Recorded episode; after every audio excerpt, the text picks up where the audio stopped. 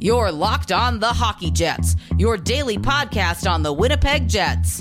Part of the Locked On Podcast Network, your team every day.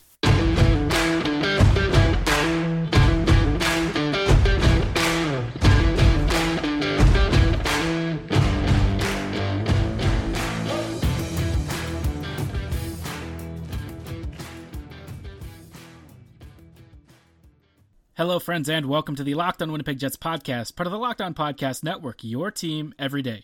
I'm your host, Harrison Lee, an avid Winnipeg Jets fan and an online blogger. You can follow me on Twitter at HLivingLoco and at LO_Winnipeg Jets. And as always, if you enjoy what you're hearing, be sure to like, follow, and subscribe on your favorite podcasting platform of choice, including Apple, Spotify, Google, Megaphone, and the Odyssey app. Doing so is always free and ensures you never miss another episode. Tonight's episode is brought to you by Built Bar. Be sure to go to BuiltBar.com, and when you're checking out, use promo code LOCKED15, and you'll get 15% off your next order. Stay tuned to hear about why Built Bar is the best-tasting protein bar on the market. This episode is going to be talking about Winnipeg versus the Ottawa Senators, and some fun stuff that has emerged out of this game, as well as some really fun stats, I guess. I don't even know what to talk about at this point. I think Winnipeg is kind of lost the plot a little bit, so let's dive into this game with a bit of a spoiler. Winnipeg lost this one 2-1 in like the last minute and a half of the game. Against the Ottawa Senators, the Jets had plenty of recorded shots on goal, but very few from actually dangerous areas, and in general, I just felt like the Jets weren't particularly sharp. They were just okay is what I would describe it as, but when push came to shove, the Jets completely folded and just sort of fell apart, which has largely been the narrative of the past couple of weeks. It's been much worse recently and certainly has happened before in the season, but definitely a lot more prevalent during this now 7-game losing streak. Folks, the Jets are down pretty bad right now, and I feel like there's not much of a way out of this one, and I think Winnipeg is kind of starting to see the curtains drawing a little bit closed. And let's dive into the first period, at least, and kind of get things, at least chronologically speaking, in order, because Winnipeg definitely came out in the first period not looking like super dangerous, but I guess capable of at least skating with the Sens. You know, the Jets actually had a very good first couple of shifts. It felt like the Jets were actually going to open the scoring and be the stronger team. They were definitely hemming Ottawa in. The Sens kept making a lot of really silly mistakes and turnovers, and Filip Gustavsson and net had to make a couple of really good stops, and so I felt like the Jets at least were responding well, even though I wasn't sure if that was actually going to be the best outcome. You know, in a lot of ways, I think the Jets actually need to make a change, and I wasn't really sure if the win tonight would be the kind of thing that we're looking for, but by the same token, you don't really want the Jets to lose either, so I was a little bit ambivalent, but either way, the Jets had a brighter start. I thought, well, maybe we'll see what happens. Maybe this is a bit of a spark for the team. Who knows, you know, maybe the Jets would actually have a competent performance against a team that has seemingly been a lot more effective as of late. The Sens have a pretty decent record over their last couple of weeks, so they're not like a pushover necessarily, but they're also not a team that should be stressing the Jets all that much. And yet, of course, the Jets ended up conceding a shorthanded goal to Connor Brown to open things up. What you could say about this goal is that it is a bit unfortunate. You know, Neil Pionk kind of got caught because the linesman was behind him, and the puck sort of skittered between the wall and the referee, and unfortunately, Pionk wasn't able to get back in time, but I don't know if there's really that many ways to sugarcoat a shorthanded goal. This is not the only one the Jets have conceded, or certainly not the only shorthanded breakaway the Jets have conceded this season. And it was actually a very nicely worked 2-on-1 between Nick Paul and Brown. So I don't know, man. I sort of watch this team, and at times I just sort of throw my hands up because I feel like the Jets, they've kind of thrown in the towel in certain areas. I don't think that this game was like a write-off or anything in terms of effort, but yikes, they've been giving up a lot of shorthanded opportunities recently, and certainly a lot of breakaways, which not really something you want to see heading into the postseason. This isn't a really new trend with this team because the defense is not exactly great. They make a lot of really bad turnovers at their own blue line, and sometimes they do it in the neutral zone for a little bit of flavor and variety. So you get your turnovers and counters off the rush from Winnipeg's mistakes on a fairly frequent basis and in a variety of manners. After that, I mean, the Jets kept out shooting the Sens and putting Gustavsson in an occasionally vulnerable position because I feel like Gustavsson, every time a shot came in, he just looked very unsure of himself. It wasn't like he was facing particularly close-in dangerous attempts, but every now and then, some shot from distance got through and caused him some grief. With the kind of saves that Gustavsson was making and Winnipeg's, real struggle at even strength to create, I felt like this game was kind of trending in a direction of a loss. I didn't know what the final scoreline would be, but it just didn't seem like the Jets had it. Add that to the fact that Winnipeg kept getting power plays and not actually scoring on any of them, and you just sort of felt like the Jets were very mediocre. This is one of those games where you're just sort of watching and you're thinking to yourself, how exactly is Winnipeg planning to advance in the postseason? Obviously, losing Nikolai Ehlers is very bad for this team, but the way that the Jets have been playing and really struggling to create any sort of even-strength offense that's dangerous is just, it's woeful, man. It's a really bad sight. Doubly so if you're getting a ton of power play opportunities, and instead of scoring, you actually concede a shorthanded goal. Just super cool, Winnipeg. Very cool. So, the first period sort of passed by. They were down 1-0. The scoreline didn't really change after that. And I think Winnipeg, I don't know. I'm trying to think of ways to say this nicely, but I think the Jets are just kind of cooked, man. I think Winnipeg has run out of steam. They seem like all of the magic and fortune that they were relying on earlier in the season has sort of faded out. And we're now faced with the reality that in these sorts of games in which the Jets frankly need to have a win, they sort of stumble and fall. This opening period is a very good demonstration of why the Jets are really a hard team to believe in right now. They don't have much in the way of 5v5 creation. When they do get a power play, yes, it's usually pretty dangerous, but it's more coming from the second unit than it is the first. The first unit definitely does set up some really good scoring opportunities, and Kyle Connor, Mark Scheifele, those guys, they can all put it in the back of the net relatively easily, but by the same token, I just don't really like the way that they move the puck. You watch the second unit and the way that it's a lot more fluid, there's a lot more cross-seam movement, it's very active, guys are rotating and overlapping more. And it's crazy that the first unit struggles so much with some of the same issues it has for several years now. So, the first period, just not really impressive. And it was a very fitting start for a game that really didn't get much better for the Jets as it wore on. As you might expect from what I just said, Winnipeg's performance portfolio did not improve throughout the rest of the evening. But that doesn't mean you have to share Winnipeg's fate when it comes to portfolio investing. Stonks, memes, rocket ships, Dogecoin, to the moon. Day trading can be a ton of fun, but if you don't know what you're doing and want to start off on the right foot for long-term wealth growth and investment, consider starting a Wealthfront investment account today. Investing itself is a very complicated process, especially for beginners, but that's why Wealthfront makes it easier than ever. They have the right tools you need for every single portfolio. Wealthfront can generate a portfolio of globally diversified, low-cost index funds personalized just for you in minutes. There's no manual trades, no picking stocks, no watching the stock market every day. They automatically handle all the investing based on preferences you control. Wealthfront is trusted with over $20 billion of assets, and you can get your first $5,000 managed for free by going to wealthfront.com/LockedOnNHL. All you need is $500 to get started. Grow your wealth the easy way and let Wealthfront do the work for you. To get your first $5,000 managed for free, for life, go to wealthfront.com/LockedOnNHL. That's WEALTHFRONT.com/LockedOnNHL to start growing your savings. Go to wealthfront.com/LockedOnNHL and get started today. Welcome back to this episode of the Locked On Winnipeg Jets podcast. We are talking about Winnipeg versus Ottawa, and folks, what a game. The second period featured a lot of shooting and not really much else happening. This was one of those games where, especially in the second period, it felt like the Jets got every single power play possible and somehow managed not to score. Some of it was legitimately because Filip Gustavsson made a few really fantastic stops, but in general it just felt like the Jets weren't really good. I don't know, this is one of those games where there are remarkably few memorable moments that really stand out. I think one of the best saves came on an opportunity with Josh Morrissey, who was streaking in on the left side and sort of got restrained from behind. Not quite enough for a penalty, but certainly enough to really throw him off the shot and make it very hard for him to cut inside and score on Filip Gustavsson. I do think the shot placement wasn't great, but I sort of get why he missed it, so it's whatever. Aside from a few moments like that, though, it just felt like the Jets were sort of stuck in neutral, and then Ottawa would have a couple of shifts where they'd create a decent chance here and there, maybe force a turnover, and then kind of go back to doing nothing.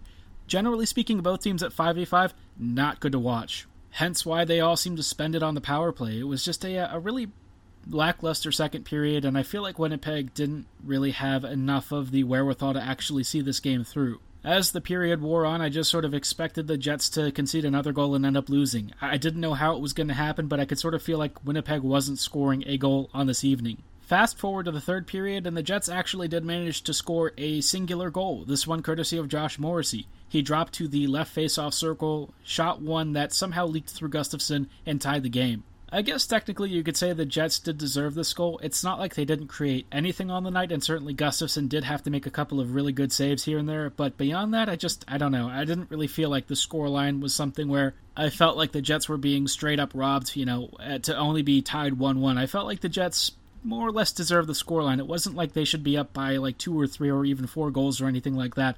They weren't that great. If anything, it was a little bit embarrassing that the Jets hadn't capitalized on like 5 or 6 power plays that they had. And it's just, how do you get that many odd man situations that you're not able to score on? What does it take for the Jets to actually get their special teams back in order?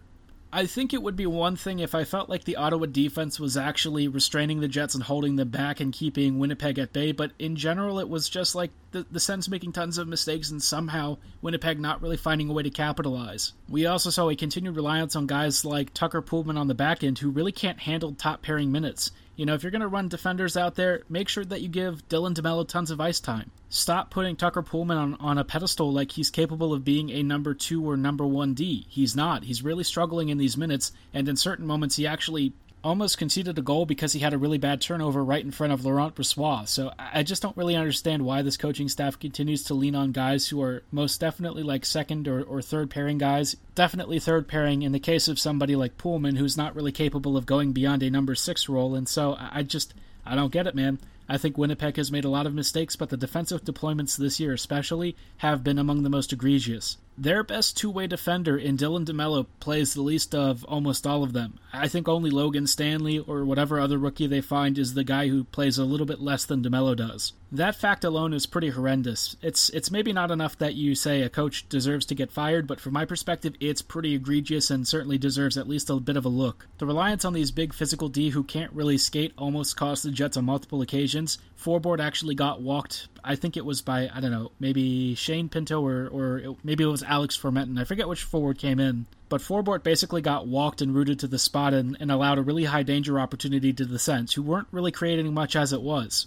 Like, that's the craziest thing. It's not like Ottawa was taking a ton of shots and really great dangerous opportunities down low. It was like a shot here and there, maybe a couple of times per period, and not much else going on. They certainly had a lot less power plays than the Jets did, and it's kind of embarrassing that Winnipeg somehow went 0 for 6 the entire night. To add insult to injury, in the third period right before the end of regulation, Winnipeg actually conceded the game-winning goal to Nikita Zaitsev on a slap shot that frankly should have been blocked and covered by at least a winger or a defender, someone, anyone, really. And the worst part was you basically saw it coming. There was a ton of disorganized play, guys were skating around trying to chase their markings, and somehow Zaitsev was just left alone on the right face-off circle. This is probably a shot that I don't think should be going in over Brossoit's shoulder, but it is what it is. It's pretty fair to say that Winnipeg deserved the goal against and that they had been playing very disorganized, loose hockey for most of the game. Certainly not hockey that really earns a win. The Sens are certainly a bad team, but if you think about it, the Jets weren't really playing all that much better. Sure, the shot clock might look really favorable to the Jets, but in terms of like actual goal-scoring threat and whatnot, Winnipeg was very sparse and limited. This now makes it Winnipeg's 7th straight loss, which is the longest losing streak in Jets 2.0 history, and that's certainly an impressive feat considering this is probably the weakest division the Jets have played in years. I gotta be honest, the North Division is not really that strong. It's not a division where I think there are that many great teams.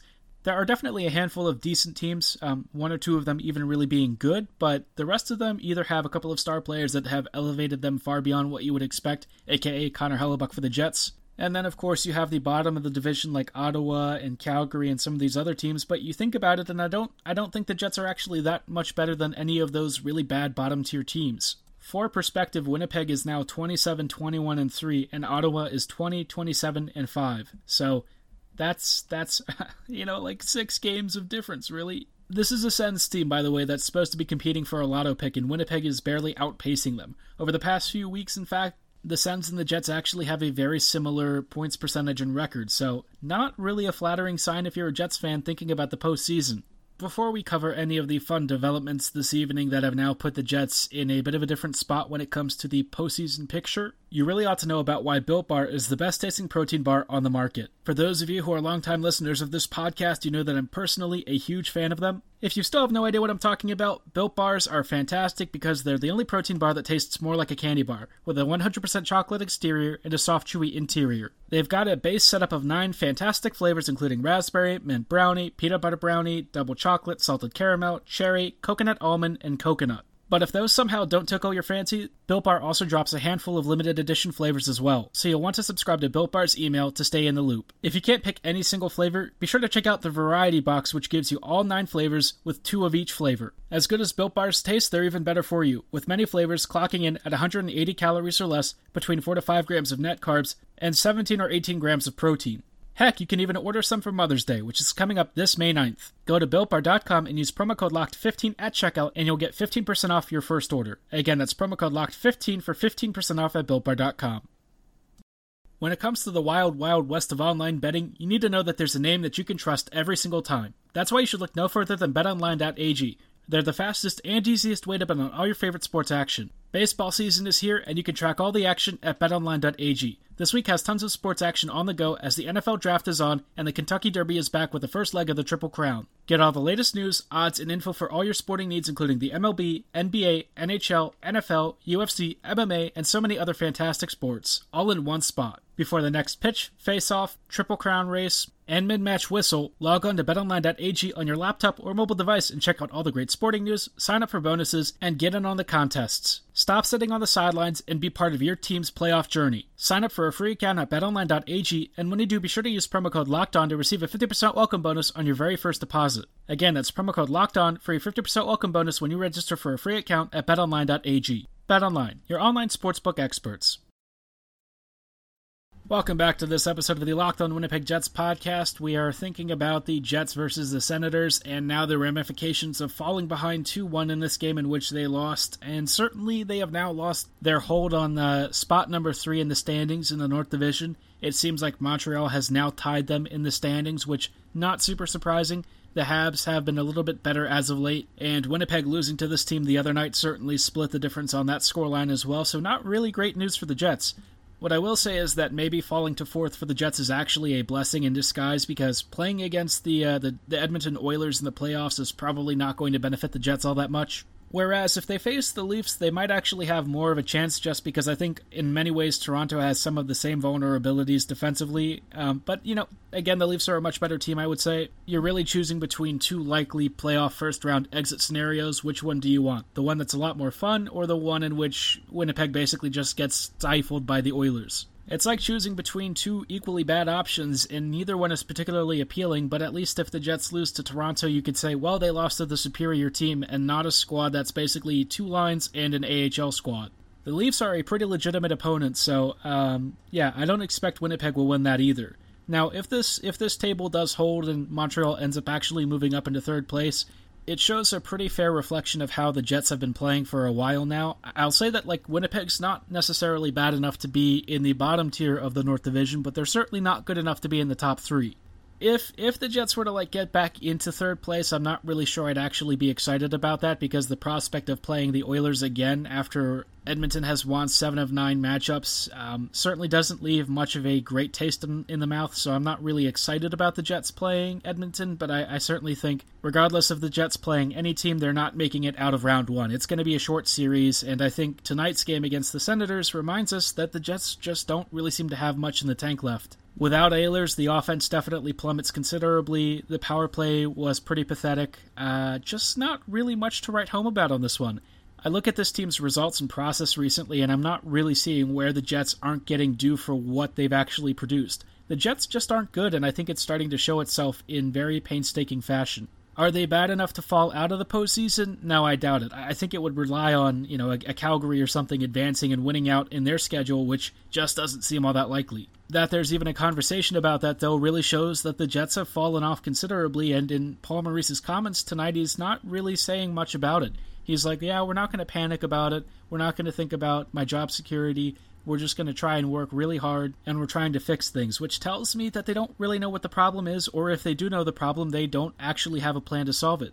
It seems like the Jets are continually spinning their wheels, and they have like 6 or 7 games left in the regular season, which is a very comforting thought when you think about the fact that the Jets are rolling in with a 7-game losing streak in their recent history.